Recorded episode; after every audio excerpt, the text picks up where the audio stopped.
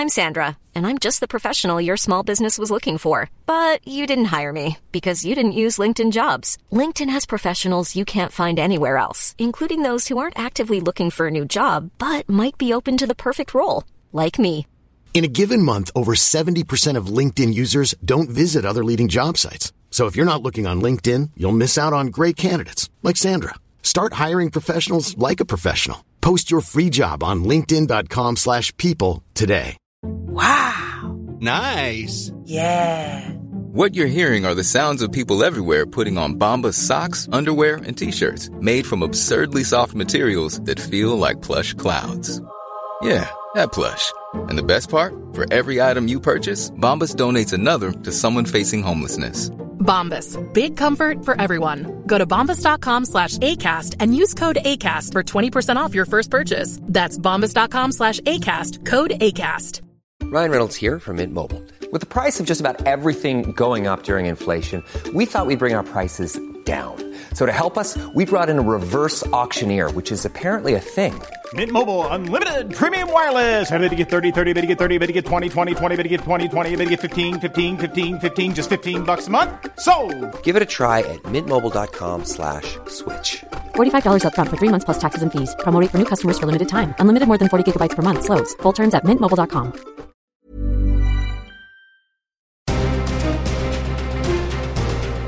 welcome to part two of this week's Clash of the Titles Fanuary, the podcast that this January pits two movies with something in common picked by fans of the show and puts them in a fight to the death to see which one comes out victorious. On Monday's episode, we were in a hell of a mess with the Untouchables. and today, we're saying thanks for the memories as we head back to 2002 and take the long road to perdition. Connor, is there something you would like to say about last night? I'd like to apologize for what happened. Especially to you, Pa. Two weeks in a month. What can I say? We lost a good man last night. You think it's funny? Try again. I- I'd like to apologize. So, which film will we be toasting the success of, and which will remain prohibited? We'll have a winner at the end of the show. So, let's get it on. Welcome to Clash of the Titles.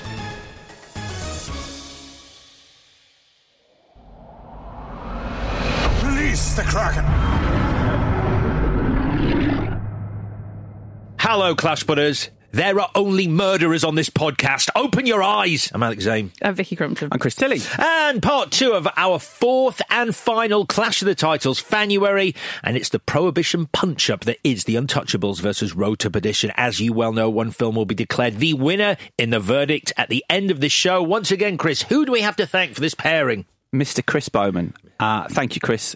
Great pairing. Great pairing. We're enjoying this. We're enjoying this. I, I hope you are, Chris. I hope we're doing two of your favourite films a justice. Justice Oh, being a theme in both films. Great. Yeah, you're welcome. Uh, all right, then. As I said on Monday, there is still time to get your own pairing in. If you do have a clash you'd like us to do in February, Fanny, then email us to clash to show at clashpod.com with a reason why you'd like it. Yeah, because we were after uh, Valentine's one. Oh, we still, it's, it's, and we it's kind of we still up in kind of picked one, didn't we, the other day? But I've got one came in this morning. Al, we're going to have to speak about it afterwards. Oh, really? It was very good. Oh, I like that. I like and I've told Vicky, and she's, Anti-Valentine's she said we'll still do the one we had planned, but maybe we'll switch up because uh, it's good. Mm, it is really good. Is it really good? Yeah, and it's oh yeah, and it's more messed up. Okay, good. Because that's what we want. We want an anti Valentine's Yeah. weekday movie clash. Great, fine, fantastic. Right, shall we get into Road and Perdition? All right, here we go. On Monday, we were home Malone in The Untouchables. So today, don't hank me yet as I take, as I take you Is that on is a that- journey. It doesn't that- work. Does that wank? when I wrote it, I didn't realise what it sounded like. But yes, Don't hank me yet. it's going to be that good. This show, you'll by the end, you'll be like, "How can I hank him?" Jesus. Christ! what a day! All right then, Yeah. I'm taking you on a journey. Get ready. Michael Sullivan is a bad man. No two ways about it. He kills people. So when the opening question of your film is, Was he a decent man? The answer is no. No, he's not. But rather than end there, 30 seconds in, we have another two hours that just cement the point that Michael is not decent. He knows this though, and Michael is desperate for his eldest son, Michael, to not grow up like him.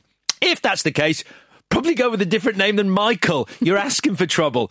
Anyway, after wayward son of crime boss John Rooney kills his wife and son, Michael, still desperate for his son not to turn out like him, enlists the boy as a getaway driver in a series of bank heists, which he has to do because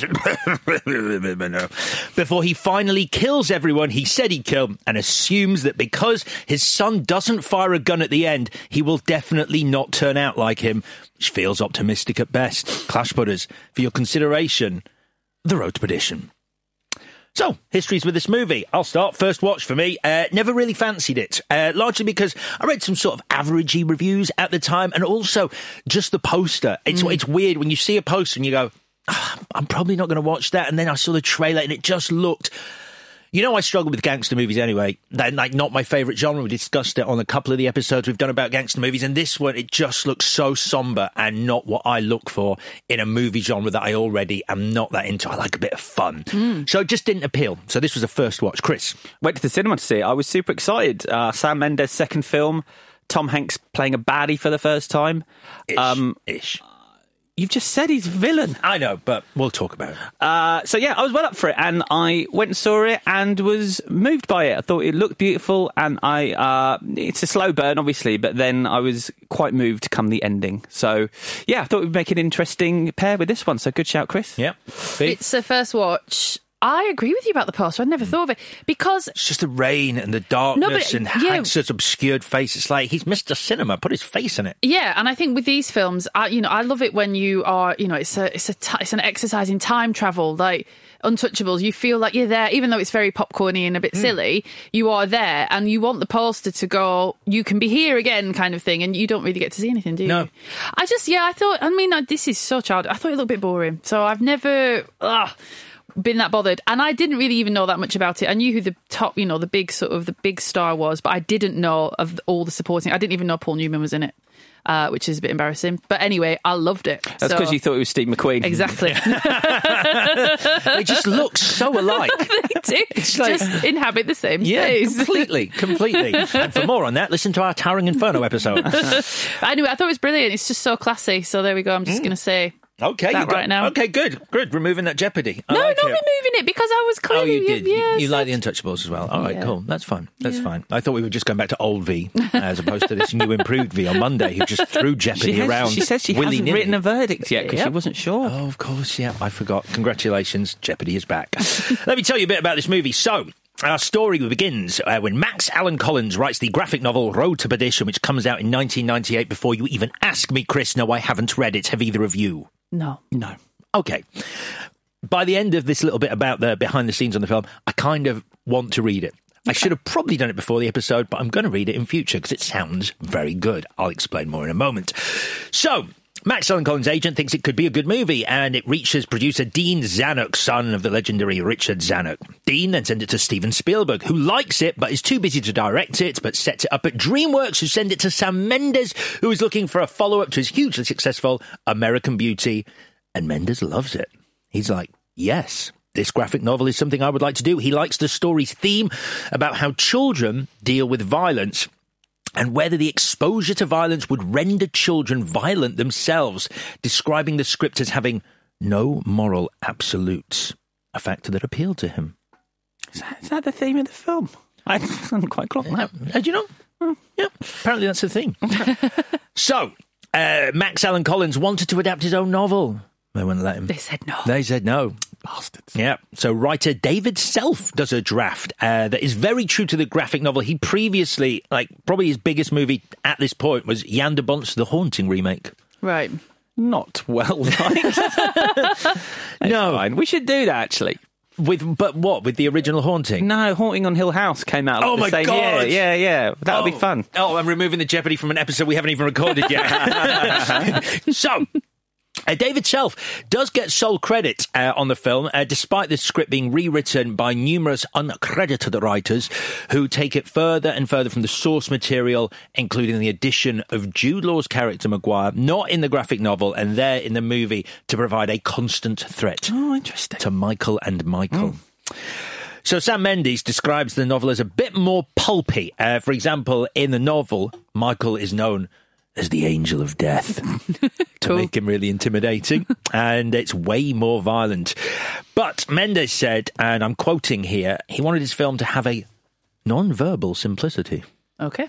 Uh, so he was referencing movies like Once Upon a Time in America and films by Akira Kurosawa, and he liked their lack of dialogue. And despite the changes to his novel, Max Allan Collins likes the finished film. His only issue was he wanted, um, in his novel, it's Michael as an adult narrating the story Mm. and he's gone on to become a priest and he's looking back on his childhood Yeah. whereas in this movie it's obviously child Michael Yeah. still narrating it It's problematic because at the end he's like, and I turned out fine. But what do you mean? Exactly. You're 16 when you're doing this, Right. and you're what 12 in the thing. So It's- four years later, you're fine. I mean, I don't want to go early on my change, but Yeah. Max Allan Collins is fundamentally right. Yeah, of course. It's like you, you need him to have lived his life and become Yeah. a priest. So you're like, oh, so he didn't follow his father's Yeah. footsteps. Not like, well, you're just saying like, yeah, I just sort of came off the back of uh, watching my dad die. and, My uh, whole family. A lot of death. A lot of death. Yeah. But, you know, I live I'm- on this farm now, so I'm definitely going to turn out all right. Don't you worry about me. Questionable. Uh, casting wise, Hanks has sent the graphic novel initially while he was filming Castaway. He says he can't make sense of it. And then he got David's self script and understood it and said he wanted to do it. I just got this guy. If you're a man and you've got offspring, emotionally it's devastating. okay. Hanks's words. Okay. Don't go for Hanks. I know. I'm trying. Look, I'm yeah, I biting can my see your face. yep.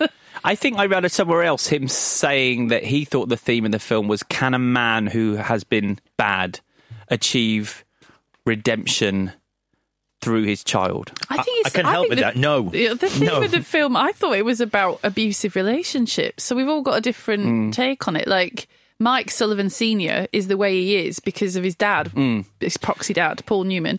And he's almost passing it on to his own son, and then he doesn't. And it's about emotional abuse and gaslighting. Yeah, it's and- about fathers and sons, isn't Yeah. it? As in that, it's, it's, it's two fathers and three sons, isn't it? Yes. Um, but Michael isn't. Sorry.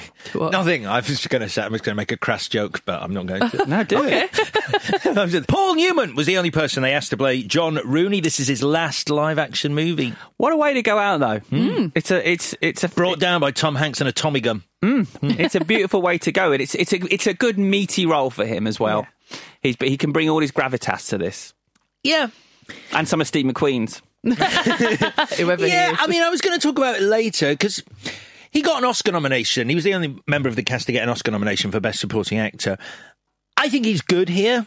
I don't know that I'd say it's sort of an Oscar worthy performance, even as a nomination. It it doesn't mm. feel like Did Sean Connery get nominated for an Oscar? He as- won. As, as Sean Mal- Connery won for, for Malone. Yeah. Did he? Yeah. Yeah. Oh, did we not discuss this on I Monday? touched I touched upon it. You said it, that clip where he's in the church. yeah, it was in the news before he won and after he won. I didn't realise he'd won. I mm. don't think he's that good. Like it's a, Well, none of us picked him, did we? No. As the MVW. I think, the- he is good. I he think does. the script is. I think he gets given fucking awesome lines to say, and he's very good at saying them. Mm. But there's nothing sort of else. Whereas it's only it's it's lot you know it's slim pickings, but.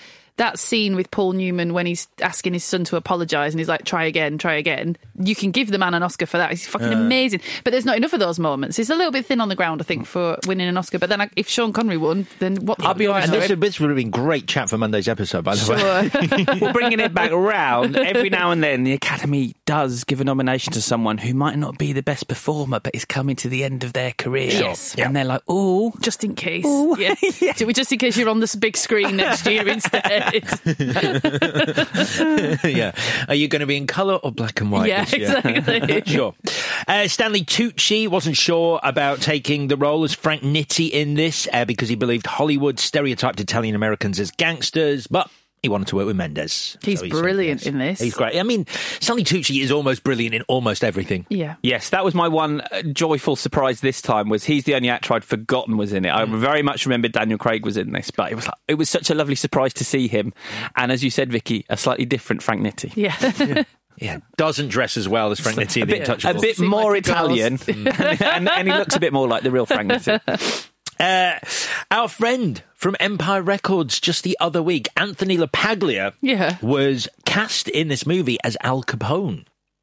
But Ah, interesting. he had his scene cut. So they went to Wasn't Alfred he, in, he was in prison though. in real life. Yeah, He's at- Capone. oh, Cap- uh, Capone was in the in the in the timeline of this Hmm. film. No, well, not as far as the scene in question goes, Hmm. because so they went to Alfred Molina and said, "Do you want to do it?" And he couldn't do it from scheduling reasons. So they went to Anthony Paglia and he said, "Yes, I'll do it." And you can watch the scene on YouTube. And he's not in prison. He's it's a it's a fantastic scene Hmm. uh, where he's um you know he's basically saying the things that we only sort of hear about off screen. Where Capone said this, Al said this, Al said that, and it's him faced with. Actually, do you know what? I'll tell you about what happens in the scene when it fits into the actual script because it makes a lot more sense then. Suffice to say, you can find it on YouTube. It was cut uh, because Mendes felt it was more menacing to have Al Capone off screen. I don't think that's true. I don't think Al Capone comes across as menacing at all in this. But the scene where he's actually in, where he's played by LaPaglia, is great. Oh, I feel sorry for Anthony LaPaglia. Yeah, it's a really because it's a great character to play, and Yeah. he does it really well. He's very different to De Niro in The Untouchables, but he's so good. Anyway, on YouTube. Uh, so. Nominated for six Oscars, Oscars including Paul Newman, uh, one for Best Cinematography. Did all right at the box office, 180 million on an 80 million dollar budget, but not nearly as well as Mendes' previous film. I didn't realize how much money American Beauty made. It was just the biggest thing in the world. Yeah, it really was. Uh, 15 million to make, uh, nearly 400 million at the box office. All right. Any more for any more? No. Shall we go through this movie then? Okay. So. We get that cool opening shot on the waterfront. Uh, water apparently being a theme in this movie. I wouldn't have picked up on that, but I mean, it's raining a lot. it's raining a lot, and there's a lot of stuff about the sea, and it all comes from Mendes doing some research. You know that great scene, which I think you mentioned it on was it Monday, where you see something in a movie you've not seen before. Yeah. The coffin at the wake. Yeah. With all the Oh, ice the ice, around I it. loved it, It's yeah. great, isn't it? Yeah. It looks like a seafood bar at an airport, but I can't afford them, so I wouldn't know. I'm in the pub. in the Wetherspoon. But um, Mendes found out that that's what they did at wakes in the 1930s, and so he made this connection of water and death. And uh, again, I'm going to quote here because uh, this quote involves a word that I've never said before. The linking of water with death speaks of the mutability of water and links it to the uncontrollability of fate. These are things that humans can't control. cool. That's Mendes for you. So, voiceover at the top. Is Michael Sullivan a decent man or not? Does it pass the voiceover test, V? Uh, yeah, because it's quick. Um, and it's a bit like now let me show you my story kind of thing. It's we see so much terrible, terrible voiceover that I think it's made me super harsh. Maybe it's because you're seeing Daniel Craig in this movie, and the last movie you saw with Daniel Craig in that we talked about has about 10 minutes of voiceover at the top. Oh my god, that piece of shit. Uh, what do you think of this question? I mean, I sort of made a joke out of it at the top. It's about can a man find his redemption? This is so tricky because you've cast Tom Hanks, Hmm. so we're all going, "Oh, it's Tom Hanks," Yep. and he relentlessly murders a lot of people, and For money. uh, for money, and he's done it his whole life Yep. ostensibly, and yet. He's he is a bad person, but even they go to so much effort to go, but he's actually okay. Apart from the casting, so at the wake when Ciarán Hinds is like mouthing off about Rooney, a, Finn about Rooney, and he's and Tom and Mike's like, "Come on now, enough! Like you did a good thing there, Mike." And it's like, well, you can you have it both ways? I I think it sort of makes it go. Well, he had no choice. He'd have Oh, been yeah, he'd have yeah, been yeah. on the street if uh, Rooney hadn't taken him in and Yeah. given him money, and then he has to do these missions. Yeah. Yeah, I think he thinks his. We're dropped into this story the moment that he realizes that he has to pay the piper. Hmm. He he's thinking, you know, Rooney's helped him. He's helped Rooney, and he's done some terrible things to do that. And he's just lived a life where he thinks he can get away with it, whereas deep down he knows he can't. And and so and so the moment we meet him is him starting to do the right thing. And so you just have to buy into the fact that he Is he starting to well, do the right thing? It's, no, that later. I mean, later that day, I guess. I mean, he's only starting to do the right thing after his wife and uh, second child are murdered. It doesn't seem like it's not a choice he's made. He's like, oh my god, you know what? To bring this boy up properly, I need to change my I ways. think, aren't you saying that? Or but I'm asking, like when um, Connor murders Finn, it's Mike Senior saying you shouldn't be doing this, like because he keeps saying we're just going to go and talk to him. So he's, is that him trying to do the right thing? I think prior so. to his family getting Yeah, killed. I think so. But no, I think you're right as well, Alex. I mean, it, it's not it's not the right line, is it? That that the, the the fact that he was a good man, he was not a good man. No. Uh, but little Michael's a wrong one as well because he steals from a pharmacist, uh, smokes a pipe on a bike. Just the weirdest image. Different time. But I mean, difficult as well. I mean, smoking a pipe on a bike. Surely that tobacco, you're going to get embers blown back Have you into never- your little face. You've never bike piped. Uh, and we get a window into the Sullivan home life, and it's nice. They get on. They're a happy family. Uh, little Hmm. Peter has a snowball fight with his brother Michael. Mum Annie, played by Jennifer Jason Lee, looks on adoringly. We see Hanks come home, get out his gun. Michael sees this, so we know his dad is a wrong one. and we're off to this wake. I love this wake scene. Um, it's amazing. It's for Danny McGovern, Finn's brother. Uh, we get the coffin on ice. Never seen that before. Love that. Paul Newman shows up as John Rooney. Um, this whole speech he gives at the funeral is just, I think, you know, what Sam Mendes said at the start about non-verbal, I can't remember what he said, but about using images and reactions. And you just learn so much about what a powerful man John Rooney is in this sequence. He's great. He is amazing. Yeah. Uh, we met, meet uh, Connor, his uh, wayward son. Uh, great introduction for him. Uh, smoking, looking evil, sweating a lot. But doing nothing and saying I'm busy, come back later. That's yeah, was he was he doing drugs? I think so because he's got yeah. big saucer eyes Yeah. later. Like he can't tell the kids apart. I hate the line where the where Peter says to him, "Why are you laughing?" Because everything's hilarious. So like fucking hysterical. Jesus Christ, that's bad. But I think he is. I didn't see him take drugs, but he seems like he's just hmm. sketchy, sweaty, can't keep a hold of the truth. Like I, I thought he was using drugs. Yeah. In terms of his casting, Mendes said, I wanted a relative unknown so the audience wouldn't know from the first moment that he was going to be a central player. I felt if this character were to work, he would almost have to creep up on the audience. Danny is dark, brooding, and hugely charismatic, but there is also a great vulnerability there. I knew when I met him that he was the right man for the job. And. I don't, you know, watching this film, I thought he was good, but he didn't stand out in any way. It's interesting. Really? I did layer Yeah. cakes the first time. You were like, oh, this. I mean, he did a couple of really good dramas as well, but it's like, oh, this is a movie star. Oh, I don't know. I think it's because I mean I really first sort of became aware of Daniel Craig when he became Bond, and so to go back to this before he was Bond, I actually much prefer him in this. Like, I don't find Bond a very interesting character, full stop. Anyway, I think it's quite limiting for an actor in terms of what they can do with that. But here, I think he's great. I think he's, I think his introduction is amazing. I was like, bloody hell, you forget. I know him from Our Friends in the North, hmm. and he's amazing in that. But he is sketchy in that ultimately, like and sort of strung out. Um, his introduction, I was like, Jesus, you forget how good you are, and then it just, I don't think, it just gets away from him a little bit. Yeah. Uh, yeah, well, well, he's got a couple of other moments that I'm we'll talk surprised you didn't know him from Tomb Raider, Alex. I thought that Oh, would was- have been your. Was that pre this? Yeah. Pre Bond as well? Yeah. Okay, maybe I did then. Maybe I did. But I guess I just, you know, I keep banging on about how great it is that we see Daniel Craig making movies that aren't Bond now. Yeah. I think Oh, he's yeah, good. of course. Um, so we uh, get confirmation. I think what's happened here. So Danny, Finn's brother. There's a lot of people talked about off screen here, Yeah. but Danny is Finn's brother, and he's been killed by Michael or by Connor, or I'm not sure Mike, who's I thi- killed I- him. Well, uh, John, is it John? Yeah. Yeah, Paul John, John's ordered it, and I think Michael's done it. right. Yeah, I couldn't that's work what- out. It's not, well, it's just because they're not making it that clear, but I, that's what I thought they were alluding to.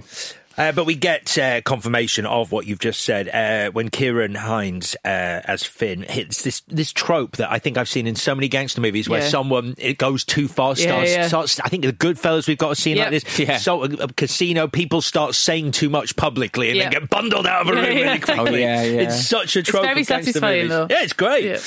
It's great. Uh, we've got uh, Hanks and Newman playing piano, and we see Daniel Craig grinning, saying the line that you don't like because it's like also it. fucking hysterical. Too dark night, don't like it. it is. I'm sorry, if you don't like. Yeah, don't do it if you can't do it. But it's there, I guess, to introduce the idea that Connor is jealous of John and Michael's Yeah. relationship as his surrogate son. Uh-huh. Uh, we get a bit of backstory now. Hanks had no father. Uh, John Rooney looks after him. Peter has a nightmare, and young Michael explains that their dad goes on missions for Mr. Rooney. Sometimes the president sends him on missions too.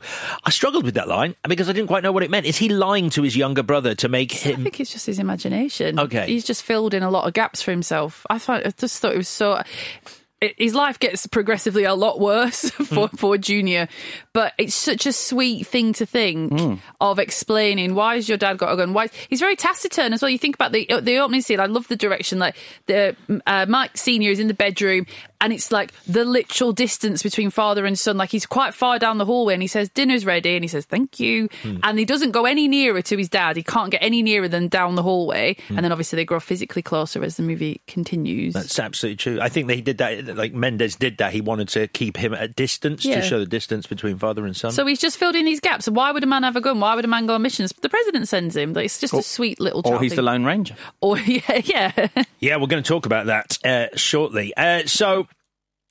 Uh, we find out that Mum Annie knows what her husband does, uh, and we're off to see Ciarán Hinds Finn with Connor and Michael.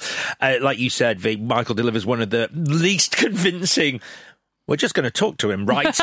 In his, the fucking history of cinema. Daniel Craig doesn't even try and look. He goes, "Yeah, sure, Whatever. idiot. You know I'm going to kill him, and then you're going to kill people." I'm James Bond. it's what I do. I've got a license for this shit. I, I- I mean, I, I, could lie to you, Michael, but I'm going to shoot him within five minutes of being in there, and you're going to have to kill Peter. There's Yeah. got blood. have to sort it out. So much blood, Michael. So much blood. But we are just going to talk to him, right? Yes, whatever helps you sleep at night. Sure, sure. Uh, but little Michael is hiding under the seat. So uh, when Connor shoots uh, Finn, oh god, so many names. Um, uh, it's because he's actually fiddling the books and has let Danny take the rap. This is going to be something that comes up later. Uh, just on a stylistic front, it's a cool slow mo gunshot it's where good. he blows Finn's head off. Mm. Love it. All of this, I love the way it's shot because you, you you've gone from a gangster movie to this whole sequence feels like you're in a film noir. Yeah. Um, it's, it's just beautifully done. Yeah. So, uh, old Michael sees young Michael, finds out that he's seen everything and says, You're not to speak to anyone about this. Um, Connor turns up, sees the kid. Very clever line here where he goes, Is he one of yours? yeah. I didn't realise until obviously I got a bit further into it, but that's to establish when he kills Peter, he thinks he's killed Michael because hmm. he just doesn't recognise. He does it at the and at the start, as well. yeah, Yeah, Vicky yeah. mentioned it at the wake Yeah. as well. Uh, so uh, John Rooney shows up at Michael's house and just makes sure that younger Michael is going to keep his word, not tell anyone. Uh, then that scene that you talked about, Connor being made to apologise in front of the room full of people for killing Finn. Oh, it's so good. He doesn't. Daniel like. Craig's very good in it. To be fair, Hmm. I just liked him off, but it's it's just like if you've got Paul Newman in your film, like it's it's just kind of enough to have him there, isn't it? Everyone's like, oh great, you Hmm. know, he's he's obviously he's got such a long history, but let him do some big acting, and it's just it's quite restrained, but it's clearly so furious, and he doesn't he's not a big man either. He doesn't he doesn't look like a brawler like you said about Al Craig. He looks like quite a refined gentleman, uh, but he is obviously terrifying. And, and he goes out of focus here and then comes back into focus. And I think that's to suggest that he's thinking and then he's made the decision. Yeah. Once we're back in focus, he's going to go and kill this family. You know, I might, I might change my mind about him not deserving an Oscar nomination for this because the more I think about some of these little moments that he has, they're really good. There's another one coming up, but. Connor being made to apologise reinforces his jealousy of his father's relationship with Mike. He's been activated into kill mode. Craig sets up Hanks with a fake message about Tony Calvino. Uh, I guess because Michael is an obedient servant, he doesn't think to read the notes, even though Connor goes, This is definitely what it is. Yeah, it's quite convoluted, isn't it? Because you could just get a message to Tony anyway, go and kill Mike. Sure, But sure. to have him deliver his own death note is quite theatrical. Yep. Uh, so the note actually reads, Kill Sullivan and all debts are paid. It's a good scene where he kills him. Yeah, you should just say kill the messenger. It's, the, it's the one of the few times you can use that and it means something.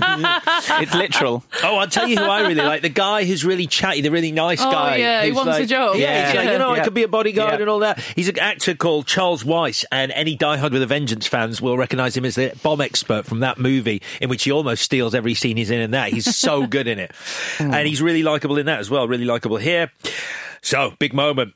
Connor kills Mum and Peter. Oof. Oof. How do you feel about that? I think it's very well done. Um, I think just the fact that she turns around to shield him, even though that's not going Oh. to do any good whatsoever. But it, and the thought of that as well, like it, like passing through her, it's it's grim, but it's good. Yeah, it is. It is. Um, a little confused about what Connor's plan here is. So, he knows he hasn't killed Michael. No, I don't think he does know that. Well, he does. No, sorry, older Michael. He knows he hasn't killed Oh, Hanks. yeah. I mean, what, Yeah. so annoying, Sam Mendes calling two characters Michael call, and then making call you talk the kid about your junior. film. Call the kid junior. Junior. Yeah. We, what we I named call the him. dog Indiana. I mean, I called him Junior in my notes, didn't you, Vicky? It, I seemed, did, it seemed yeah. simple. yeah, yeah. The, the Fine. solution's You're there. absolutely right. Junior it is, sure.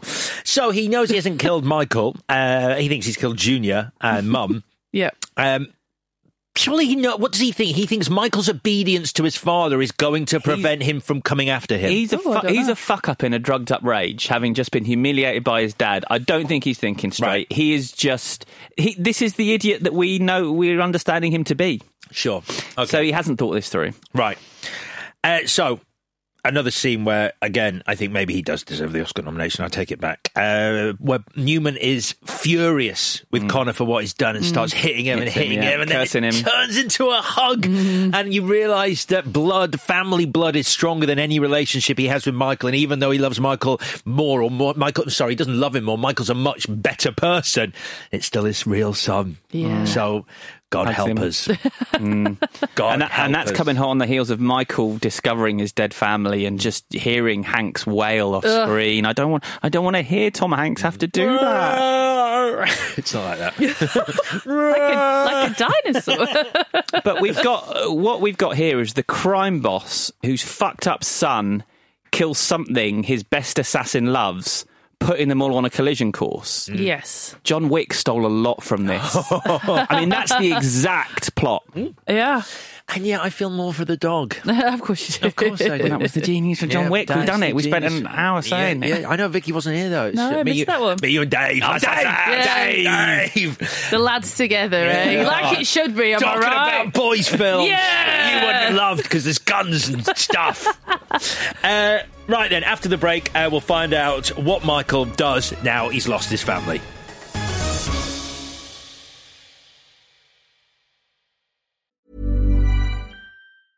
Jewelry isn't a gift you give just once. It's a way to remind your loved one of a beautiful moment every time they see it. Blue Nile can help you find the gift that says how you feel and says it beautifully with expert guidance and a wide assortment of jewelry of the highest quality at the best price. Go to BlueNile.com and experience the convenience of shopping Blue Nile, the original online jeweler since 1999. That's BlueNile.com to find the perfect jewelry gift for any occasion. BlueNile.com. Hey, I'm Ryan Reynolds. Recently, I asked Mint Mobile's legal team if big wireless companies are allowed to raise prices due to inflation. They said yes. And then when I asked if raising prices technically violates those onerous two year contracts, they said, What the f are you talking about, you insane Hollywood ass?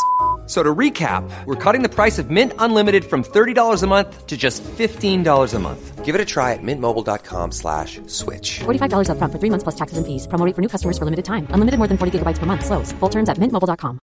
I'm Sandra, and I'm just the professional your small business was looking for. But you didn't hire me because you didn't use LinkedIn jobs. LinkedIn has professionals you can't find anywhere else, including those who aren't actively looking for a new job but might be open to the perfect role, like me. In a given month, over 70% of LinkedIn users don't visit other leading job sites. So if you're not looking on LinkedIn, you'll miss out on great candidates like Sandra. Start hiring professionals like a professional. Post your free job on linkedin.com/people slash people today.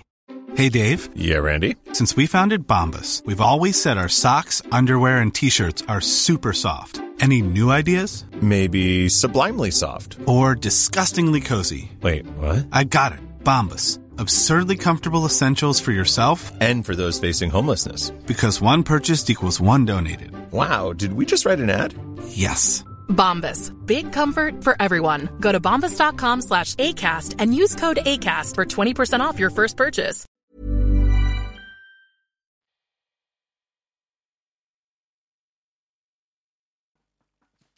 So we're back, and he goes to kill Connor, uh, but instead finds Mr. Kelly there, who has a message from John saying, "Just leave town, get out of here." But Michael has his own message where he kills him. uh, you know, it's sort of. It, There'll be some time before John reaches that message because he'll be like, "Mr. Kelly's been gone for a while." then they have to go to the hotel room. But nevertheless, we're off to Chicago, where Michael believes he can get help. Chicago looks good. I was just about to say that. Yeah, it's Mm. so Yeah, it cool. looks amazing. Looks really good. I found an interesting quote from Mendes saying, "I wanted to put a lie, uh, a lie to some of the perceived notions about gangsters. You will see no double-breasted pinstripe suits, no spats, and only one machine gun, and that has a very specific and unusual presence in the movie. So he believes his is, is a more realistic take on what this would have looked like. Yeah, which maybe is why I don't like it as much. Um, but well, I I think that's an interesting thing about these two movies is that if you didn't know history and you were coming to these blind and you asked you were asked which one is the comic book movie, Hmm. you would think Untouchable. Oh, yeah, yeah. that's such it's good such point. a, it's just Yeah, yeah, it's yeah. mad. Yeah. yeah, One's like a cartoon, and one is this sort of, you know, feels like this Social art- art- realism, Yeah, yeah, yeah.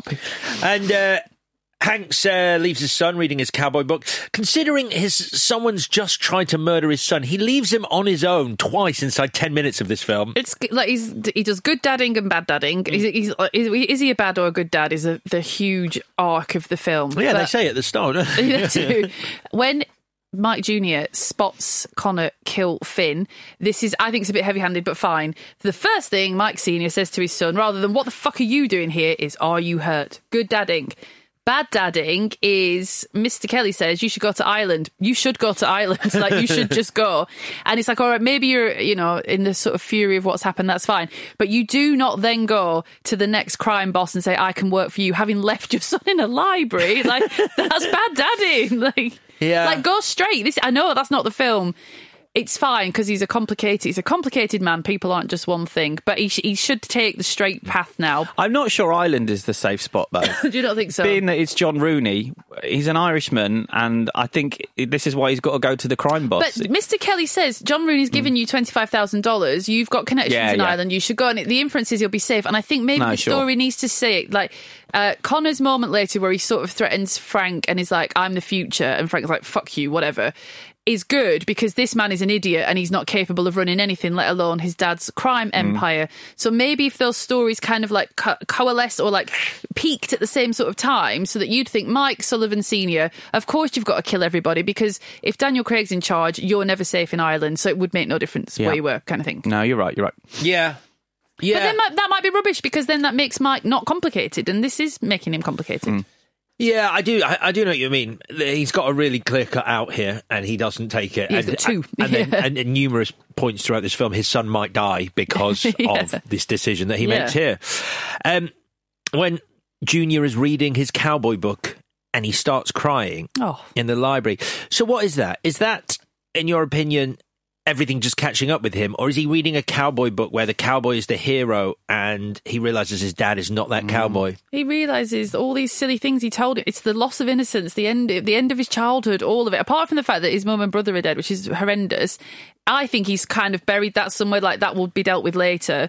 But on one level, he realizes what an idiot he's been. He's been a child, and now he's not a child anymore. He's like, his life is so ruined. I feel so so bad for him. His life is fucked. like it's ruined, and it's such a sweet thing to be like, my dad's a hero, and then it's like he isn't. Ugh. Also, I've read that comic book. A horse just got shot. And that maybe that's all No, it but is. It's yeah. like me, likes Yeah. animals. Yeah. Can't have animals dying. I made that up. Ah, so we get to meet Frank Nitti, like you said, very different to the Untouchables. Frank Nitti and Tucci is great, and to me, kind of saves this scene because this is just a mad scene that makes you go, "Michael's an idiot," because he walks into a room thinking he's going to get a job, hmm. and by the end of the meeting. I, I, I think in the in, entire like history of movie meetings, a meeting has never gone so differently to what you imagined it was going to do. Can I have a job? No, uh, you can't have a job. And also, if you go after Connor, no one will protect you, including me. In fact, I'll probably kill you, and you need to just go home. Yeah. It's like that is not what Michael thought was going to happen in that room. I thought you meant because. Um, Has that ever happened to you in a job interview? Go home. or I will kill you. yeah, yeah, yeah. Yeah, he actually says to him, "You're not going to make it, Mike. You'll die." Yeah. I just got, got thrown because he was like, I drove through the night for this. And he's like, and you should drive back. And then he goes through the revolving door, not really revolving door. And then there is Connor and John. And it's like, he just said he drove all Yeah, night. he got the train. Yeah. yeah. I don't know. It just felt a bit comedy. It is. How did they get there? Yeah. Yeah, of course. Of course. And I guess you, you know, you can uh, forgive Michael's misplaced optimism because, because, like you say, uh, Newman had got to Nitti first.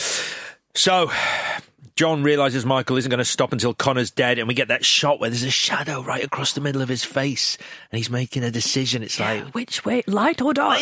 Which way will you lean? and uh, he says his favourite catchphrase at the moment: "God help me." Like, anytime, anytime Michael comes, I to the know pitch, it's like, just so fucking serious. God help me. He's uh, he's he's tough. He is one tough hombre. God help us. Uh, so. Michael has to die. Nitti hires Maguire. Thoughts on Jude Law as Maguire? Before you say, I don't like him because I can feel it coming, V.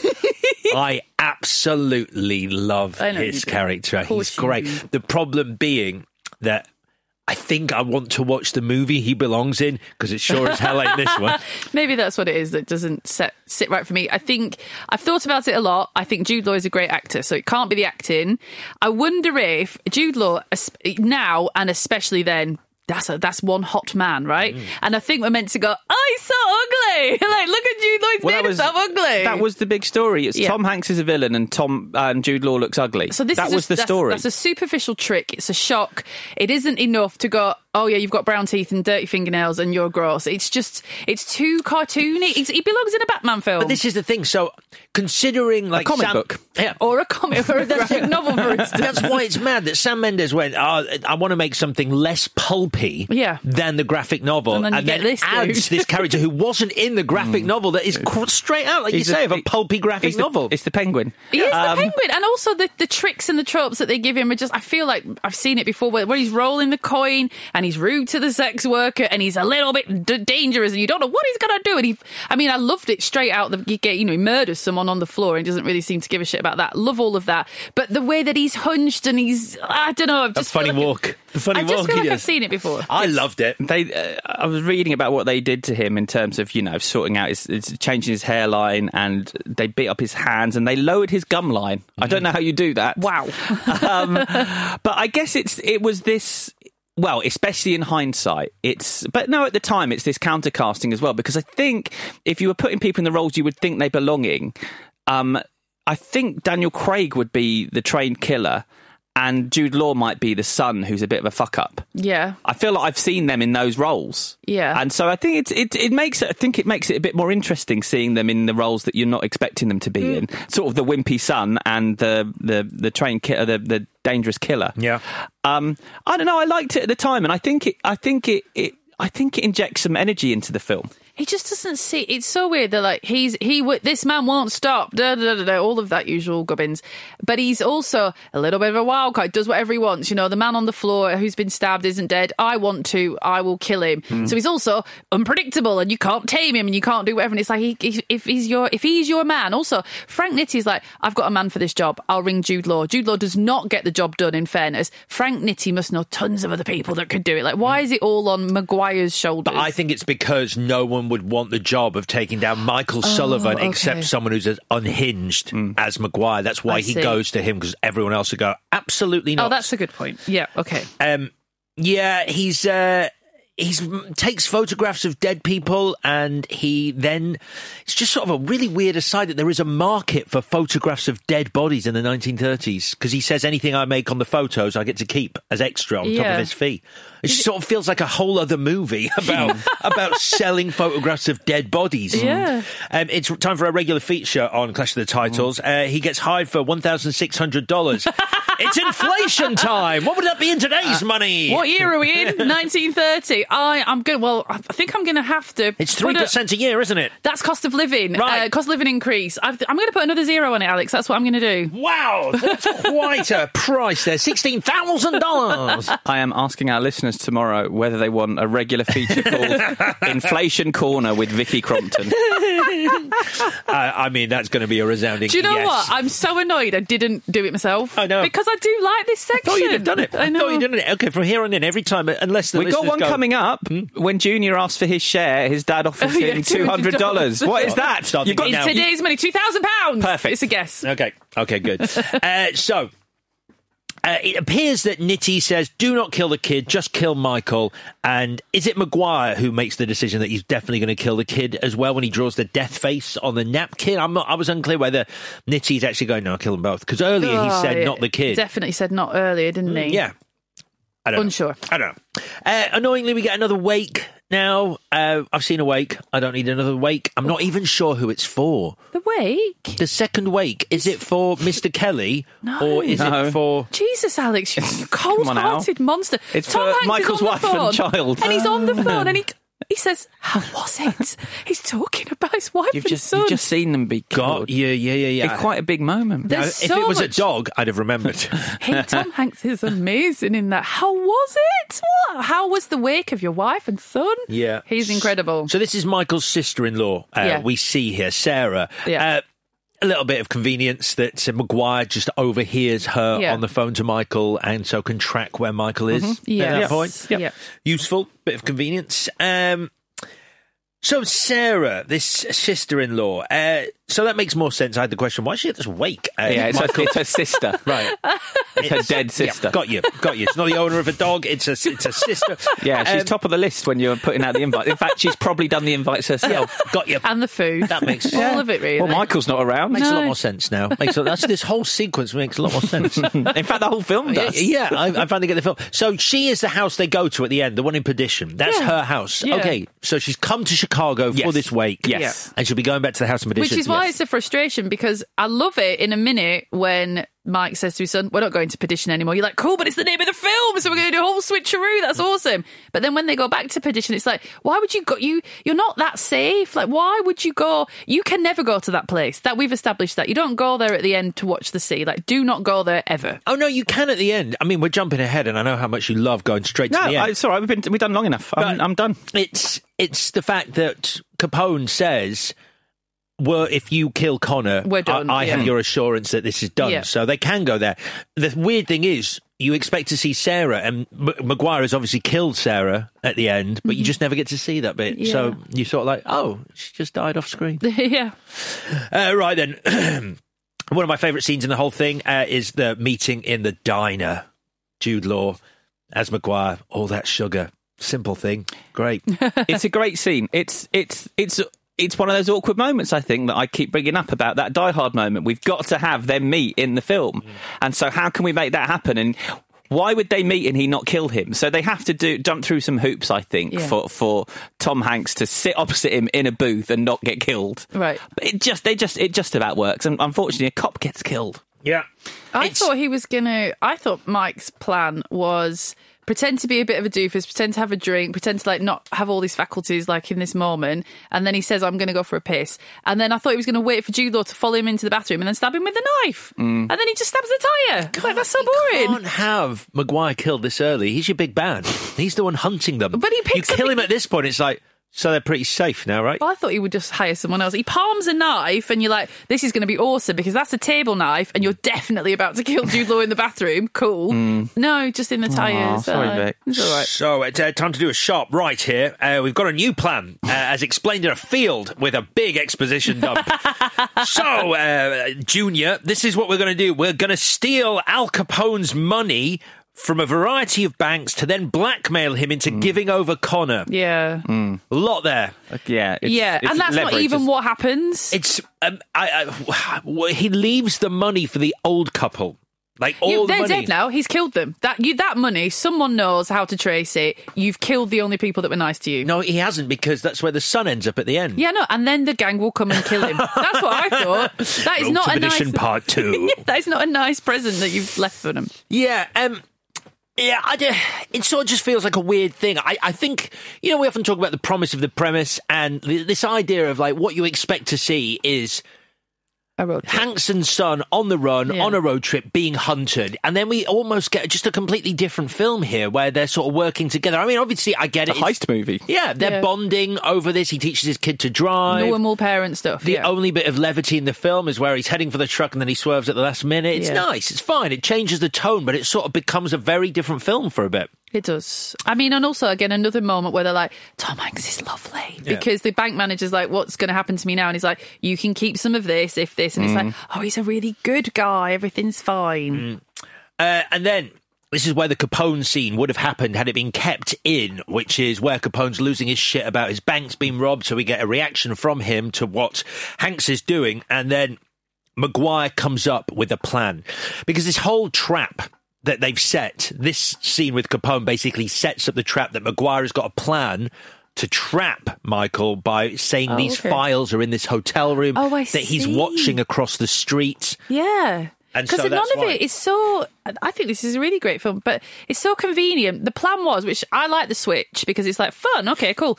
And then it's like, oh, we'll kill the accountant. Oh, look, these are the books. It's like you didn't know they were there, and but your plan wasn't to get the books. Your plan was to get the money. Yeah, So I, I don't know what these books are to begin with. I didn't really understand that for Yeah. a long time. It becomes clear It's the- eventually, it's- but also it's the ledger from the Untouchables. it is, yeah. but why are you? Why, if your trap is to trick Michael into thinking the files are there, then only to go open the chest, they're, They're not here." here? Why have you actually then got the files with you? You don't need the files in that room. You don't need the files for the trap. But not as close to the fake files. Anyway, the lack of files should be the whole thing. They can't then go. The files are in the next room, though. It's like, don't bring them because he Yeah. wants them. I was so good when he opened the box. I was like, oh, you thought there was going to be money in the box? I didn't know, yeah. No. Yeah, um, I, I, I really, really, really do not like Maguire with the sex worker because to me it spoils his character. Mm. Yeah, he shouldn't be interested in anything Exactly. like that. Yeah. He's like the whole setup of Maguire is he's a freak with a weird fetish for death. He Yeah. just doesn't. It, it, He has should be, no- if you need that has, like- scene, he should be wanking over dead pictures. sure. Yeah, Sure. cool. Because yeah. and apparently the only reason And that is my favourite scene in the film. the only reason that scene is there apparently and the sex worker is there is to annoyingly distract him he's watching the the accountant's hotel and exactly at the moment she goes can i be paid and he goes all right i'll come over and make a bit of a joke with the money Yeah. with you that's when michael arrives She's like oh shut up Mm. it's so silly Fair enough, yeah. uh, so. Uh, it's all forgiven though because we got that great gunfight. Uh, I do enjoy uh, that little burst of violence. I like the fact that the accountant gets killed by bullets going through a wall. That's cool. Uh, and then the son looks after his dad and some of us cinema's most kindly old people. Don't tell the authorities. They are just the nicest, sweetest, no concern for bullets old couple in the world. Yeah, I, w- I wish there was a moment where they were like, they know he's got, he's been injured by a bullet, and there's just a little bit of grit in them where they're like, this is cool with us because in another life we used to do this. because it feels rushed. This whole thing, Yeah. and I, I'm not quite clear on the passage of time. I know Michael's recovering, but then, you know, obviously the plan, the bit where the, the, the old woman goes, he dotes on you Yeah. about Michael. It's like it's nice, but it all feels like okay. This feels strangely rushed. I do Um, like the the stuff where Michael, uh, sorry, Junior asked Michael why he was uh, nicer to his brother than him. Ugh. Yeah. And and he's he says Peter was sweet, but you were more like me, and I didn't want you to be. And it's like, wow, that's Mm. that's a tough thing to put on your kid. When he says Peter was good at maths and Tom Hanks doesn't know because Yeah. he wasn't around and he just, oh, he says, was he? And the way he says it, like he doesn't want to be upset, but he didn't know that. Oh, God, too much. Yeah. Get rid of tissue. Um, although I'm still a little bit confused about these accounts that Hanks is pouring over. I'm like, what are they? Yeah. And it sort of turns out that in these books is the truth that Connor was the one right back at the start. It was Connor who was stealing from John, his dad, and he put it on Danny, and that's why mm. they killed Danny. Mm-hmm. And so Michael feels bad for killing someone who actually was an innocent in all of mm-hmm. this. Mm. And so he's now going to go tell John what Connor was doing, which I bet Michael suspected it in the first place, to be Really? honest. But he's just doing what he's told by by John. But yeah, we've got the whole. We've just getting to a point where he's got his smoking gun. We've gone round the houses Yep. to to um, get that get to that point. So he goes to tell John uh, that Connor's been stealing, but John already knows, obviously. You knew that was going to happen. And John tells Michael he needs to leave. Unclear if he's going to call Maguire off at this point, though. Yeah. So I think, I think at this point he needs to say, it ends here. I'll call off Maguire if you leave. Mm-hmm. But by not saying I'm going to call off Maguire, you're like, well, is Michael going to kill him because he knows he's not being truthful? Or is Michael going to kill him because he still feels he wants to kill him? Hmm. I think this scene doesn't have the dramatic impact that it needs. I think they're together. think it does because they hmm. give. It's like I don't understand we're in a film, but it's like real people don't talk like this hmm. because th- there's quite a lot at stake. So when he says "Go, I will mourn the son I lost," you're like, to be clear, is that me? Is that- because like, the whole point of this film was Yeah. we're both like son. Yeah. One is your son, and Yeah. I'm more like. So I your get it because it's a cool thing for you to say, but it does which cause me which some one am I confusion. in this analogy? yeah.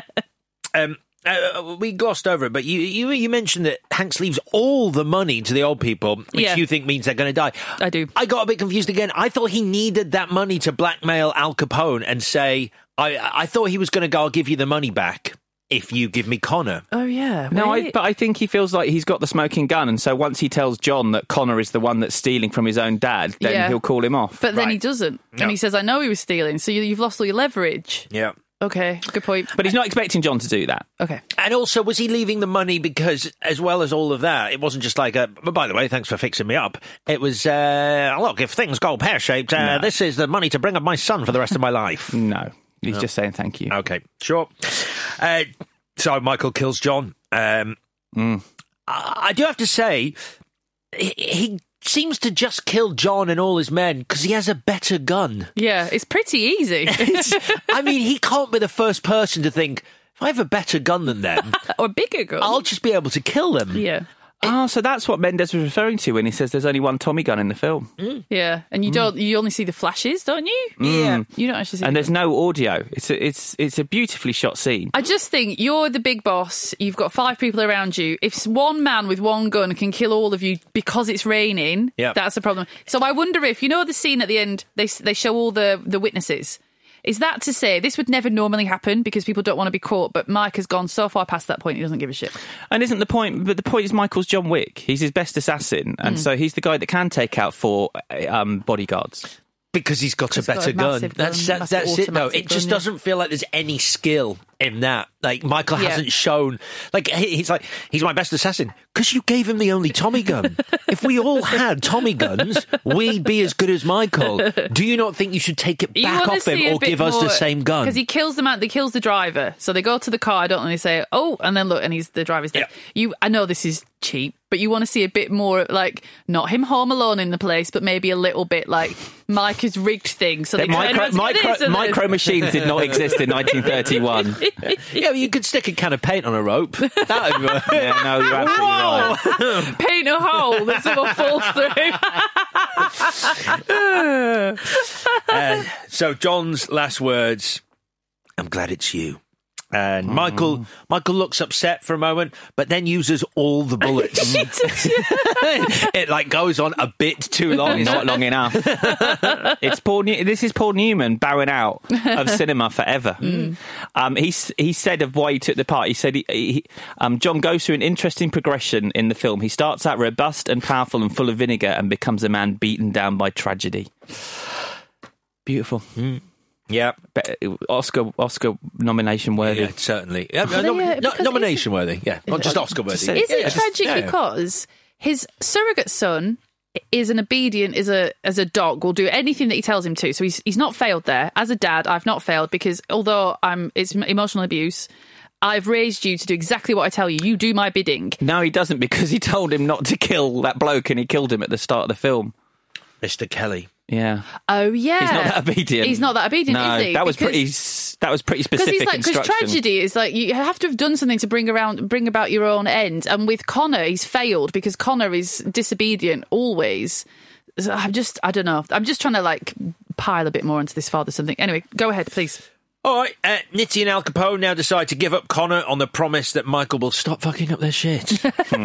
Please. Enough. Uh, so Michael kills Connor in the bath. Yeah. We've discussed this before. Hello. Yeah, that's He's wearing, nasty. he's just not wearing slippers. That would put, that Yeah. would perfect it. It's just, aw- it, I'm with you. Yeah. Awful. You would, you would immediately. The first thing you do, you'd cover yourself. Yep. You wouldn't even think I'm going to die. You'd be like, oh my god. Yep. Awful- Not if awful. you're Daniel Craig, you'd get That's out very true, slowly in that. slow motion. What? What Actually, it, no, yeah? this is pre Bond body, so maybe not. I've told you before. If either of you find my body and I'm naked, put some Put clothes knickers on, on you. Put Um, knickers. yeah, that was what I said last night. Even by my, uh, giving an example of something that some still would be better than naked. Okay, yeah. Yep.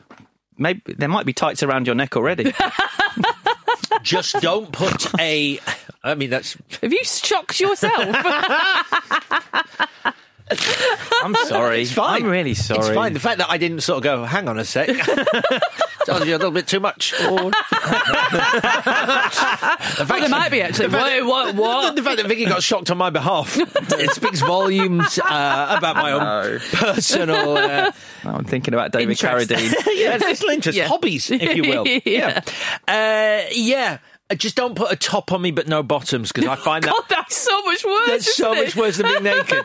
If there's only a t-shirt to know, hand, we leave know, me we know this. We know this. yes, we do. Uh, but the, the, the tights around the neck is new, so that's something. Let's leave David Carradine corner. uh, okay, so. Uh, Michael comes back. Uh, his son is happy, and they, they head to perdition um, now. And- Sunshine. Do you know? I, I kind of wish that the book that Michael had been, young Michael had been reading for this whole movie, had been about the sea. So this was even more effective. Oh, like he yeah. loved the sea, and when he finally sees the sea, never seen the sea before. It's a nice idea. Or That hell. be nice. Or hell.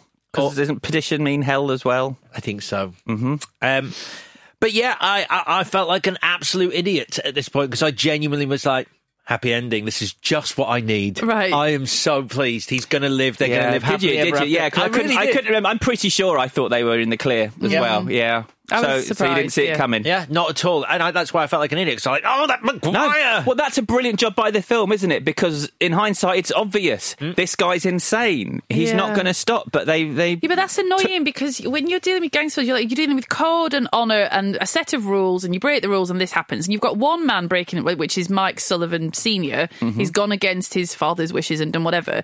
But then Maguire is just a rogue. Like it's it's kind of unfair because he could do anything. Maguire could decide actually, do you know what? I can't be asked today and not do it, hmm. or he decides no, I'm going to finish the job. And making him so unpredictable and quote marks like film quirky, sort of film mad, I think makes the character. It's hard to latch on to why he does the things he does, and so it's just irritating that he turns up to finish the job. If he was blank face, cold hearted, silent hitman, for his own professionalism, he finishes the job. But hmm. Maguire's not like that. He's doing it because he likes it. I don't hmm. know. Yeah, I, I, I think there's a sort of. Even though he's got the filthy fingernails and the rotten teeth, I think there's a vanity about Maguire. I think he quite fancies himself, and I think it's the bit where he gets what presumably he's going to have a scar after he loses part of his face or Yeah. his ear when Michael mm. shoots him in the gunfight. So I think it's a per- it becomes a very personal thing for him at that Okay, point. Okay, that's fair. Yeah. Hmm. But as I said, uh, like an idiot, I was like, happy ending. I was about to turn it off and go, that was nice, and I wish I had. Because, hmm. yes, Maguire turns up and kills, or almost, almost kills Michael. And I think it's just such an effective moment where you're bleeding out, bleeding to death. You know you're going to die, and you're watching the person who killed you set up a camera to take a photo of your newly dead body, which they're then going to sell for money. Wow. Yeah. It's Kind kind of of so grim. quite peeping Tom. Yeah. Have you seen that film? Uh, yes, I did. Yes, it's grim. Very grim. Very grim. We should do it. Yeah, we should. Yeah. Um, so, you think little Michael Junior is going to be the one to kill Maguire, but no, he can't pull the trigger. He couldn't do it. Hanks's last thing is to kill Maguire, and so his son isn't going to turn out like him because he couldn't pull the trigger. Optimistic. Yeah, but it's a great line with the kid. I mean, it's they're two very sad lines. The kid saying, "I couldn't do it," mm. and that's so filled with regret, and then the dad saying, "I know," mm. and that's a great line for him to go out on. yeah. And that's it. Uh, the kid sort of goes, God, well, I can't stay at this place on my own, so I'll go back to that lovely, magical old couple who have all our money. Yeah. I hope they're not horror film farm people. yeah. Uh, but he does remember to bring the dog with him. Love that. Yay! Yeah. Very important. Very important. Very important. Um, Save the dog. I, but he says in the voiceover that when he's asked about Michael Senior, he says, "I just tell them he was my father." Yep. I don't think he should. That's not also not an answer. Yeah. It's not an answer. Sorry, was he decent or not? That's is the, the question. question. he was my father. Are you stupid? I might just keep it a secret that Michael Senior's my dad. Yeah. That makes sense. yeah. Uh, and that's it. Any more for any more? No. All right. No. Shall we do the bits? Best scene, Chris. Um, I like the moment where Paul Newman says, "I'm glad it's you," and Tom Hanks face acting. I've watched a couple of. Hank- I watched Greyhound the other day. Um, he can just say so much without speaking. He's so. I I think he might be the best ever at that. Oh, and that scene in Captain Phillips as well. Where Captain Phillips, exactly down. the ending. Yeah. Captain Phillips. It's just just close up on his face, and it's it's what a tool. So, not not a tool. I mean, his face is a literal. Christ. He giveth and he taketh away. Brilliant face acting. Shame he's a Wow. tool. I mean, his face being a literal tool of his trade. Um, I'll say no more. But yeah, that moment. Uh, Vicky. I think Sam Mendes wants me to say it's rain, rain, death rain, but I'm not saying that. I'm Mm. Saying it's Paul Newman saying to Daniel Craig, try again. Yep. Because it's fucking awesome. Uh, yeah, I, I think mine's that as well. Having talked about it, it's not what I have written down. I quite like Jude Law setting up the camera at the end as Tom Hanks' life ebbs away, but I think you're right. I think Paul Newman making Daniel Craig apologise. And him doing it. Yeah. Like, not laughing at, like, not just thinking, oh, I'll push this as far as I can. He's Yep. like, I will apologise properly.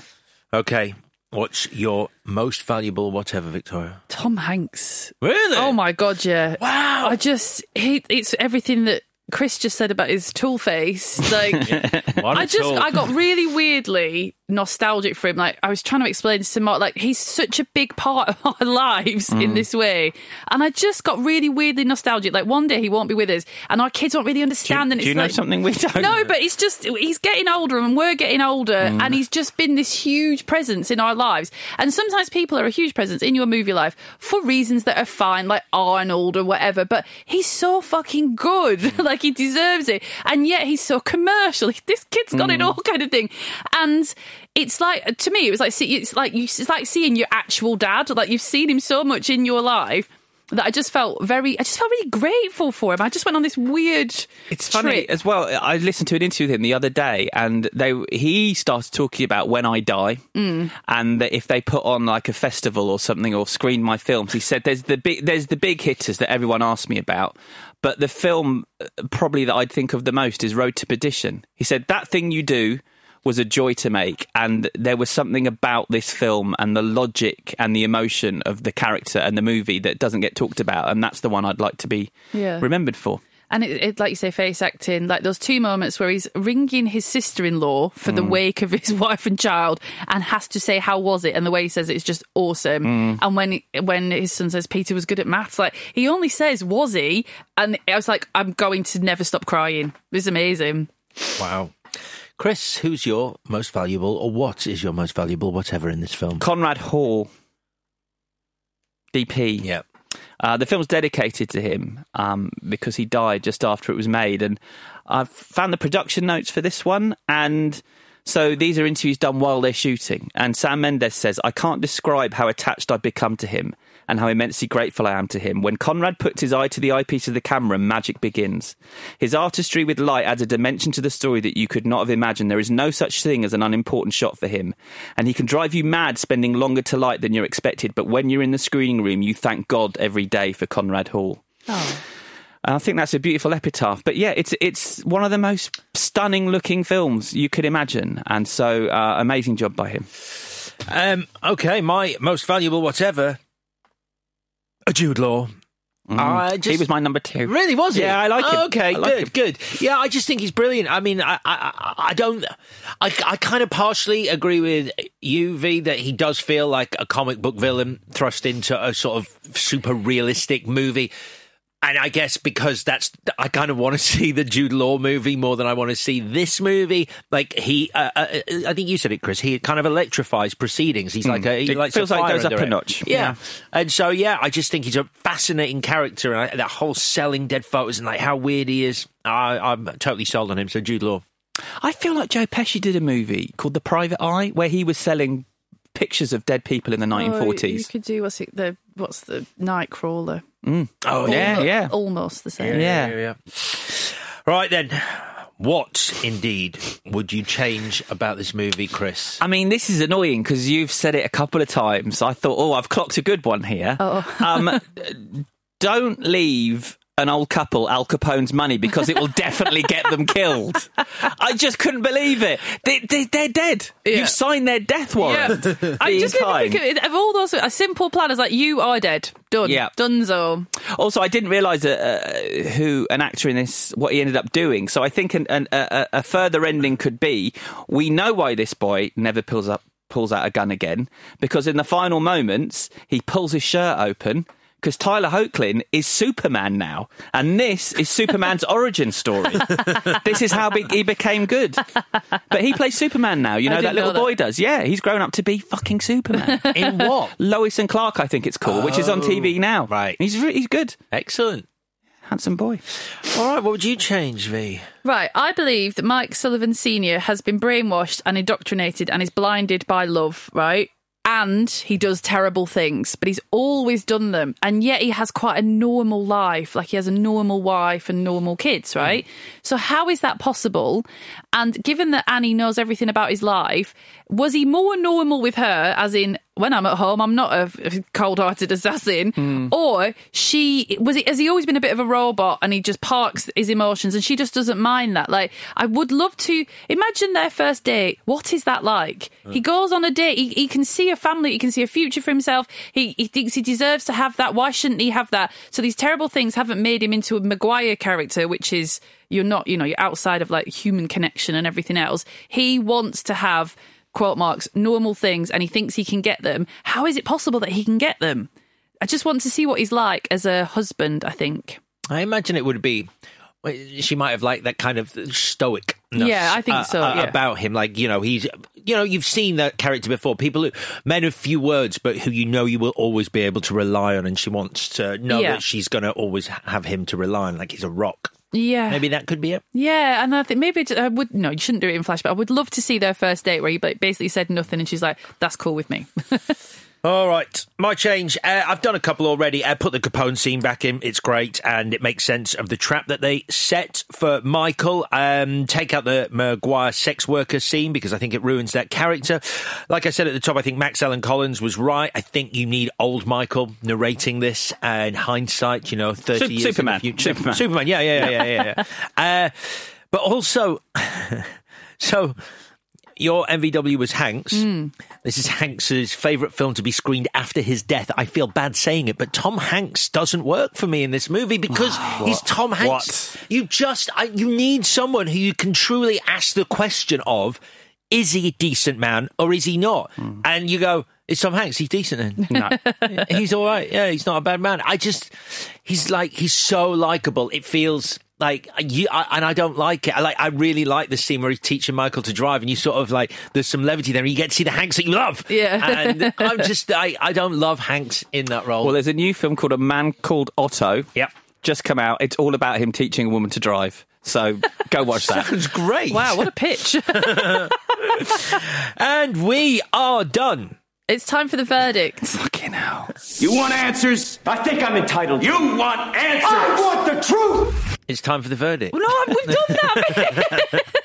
right. Wait, I thought we'd stop. I thought you'd stopped Yeah, actually. then you forgot. F you because I thought A bit late for self-editing. F you, you mother flip effers. you. All right, fine, brilliant. So these are my choices. So I get to choose. I am not going first because Okay. Hmm. I still don't know. So you, Alex, can go first. Okay, I think that's the right choice because I think I've made it quite obvious. Uh, I, I did, I did quite like Road to. I thought it was good. It's solid. It looks great. It lo- uh, like Chris said, it, it looks beautiful.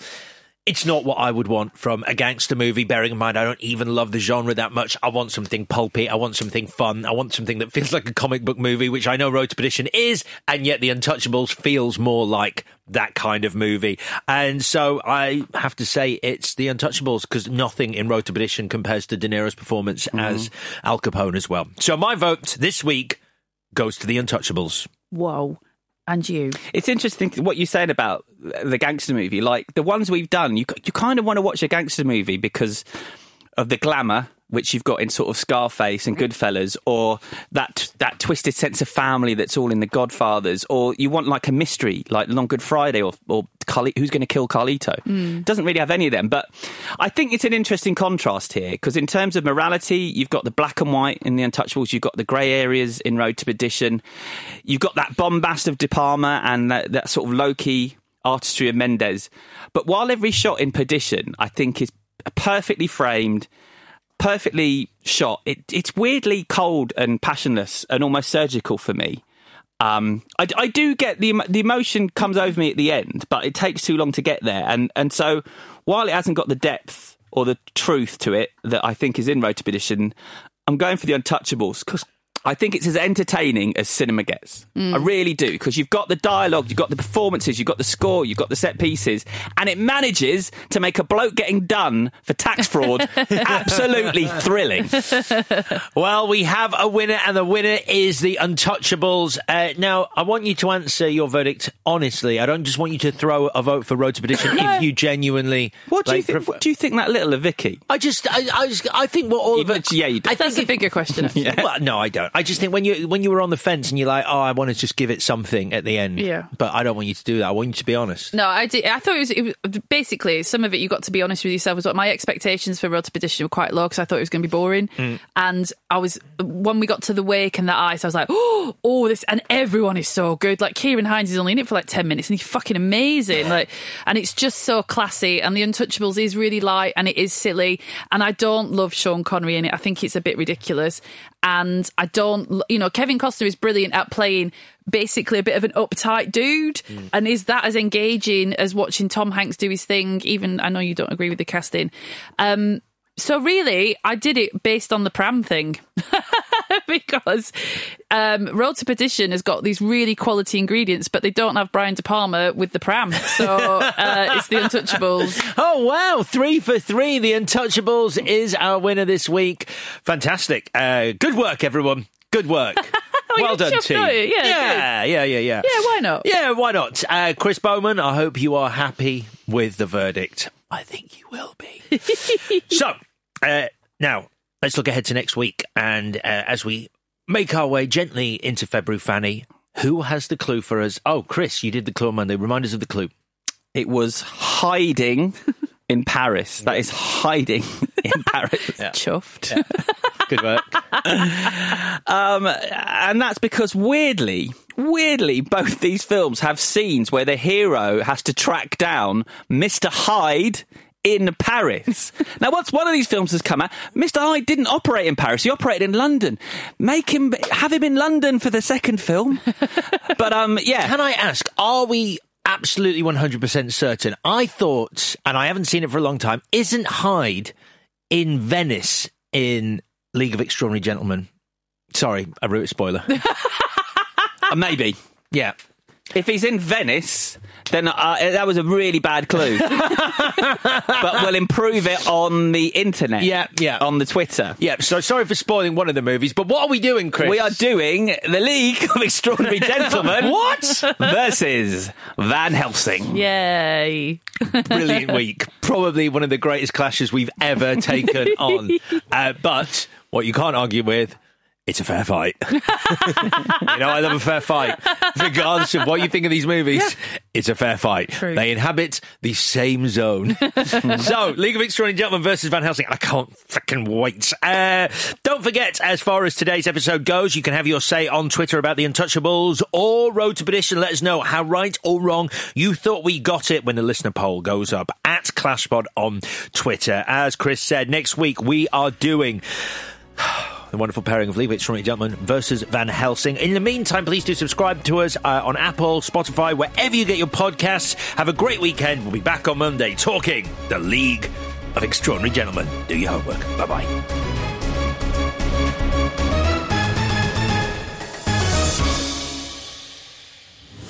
Clash of the Titles is a Stak production and part of the ACAST Creator Network.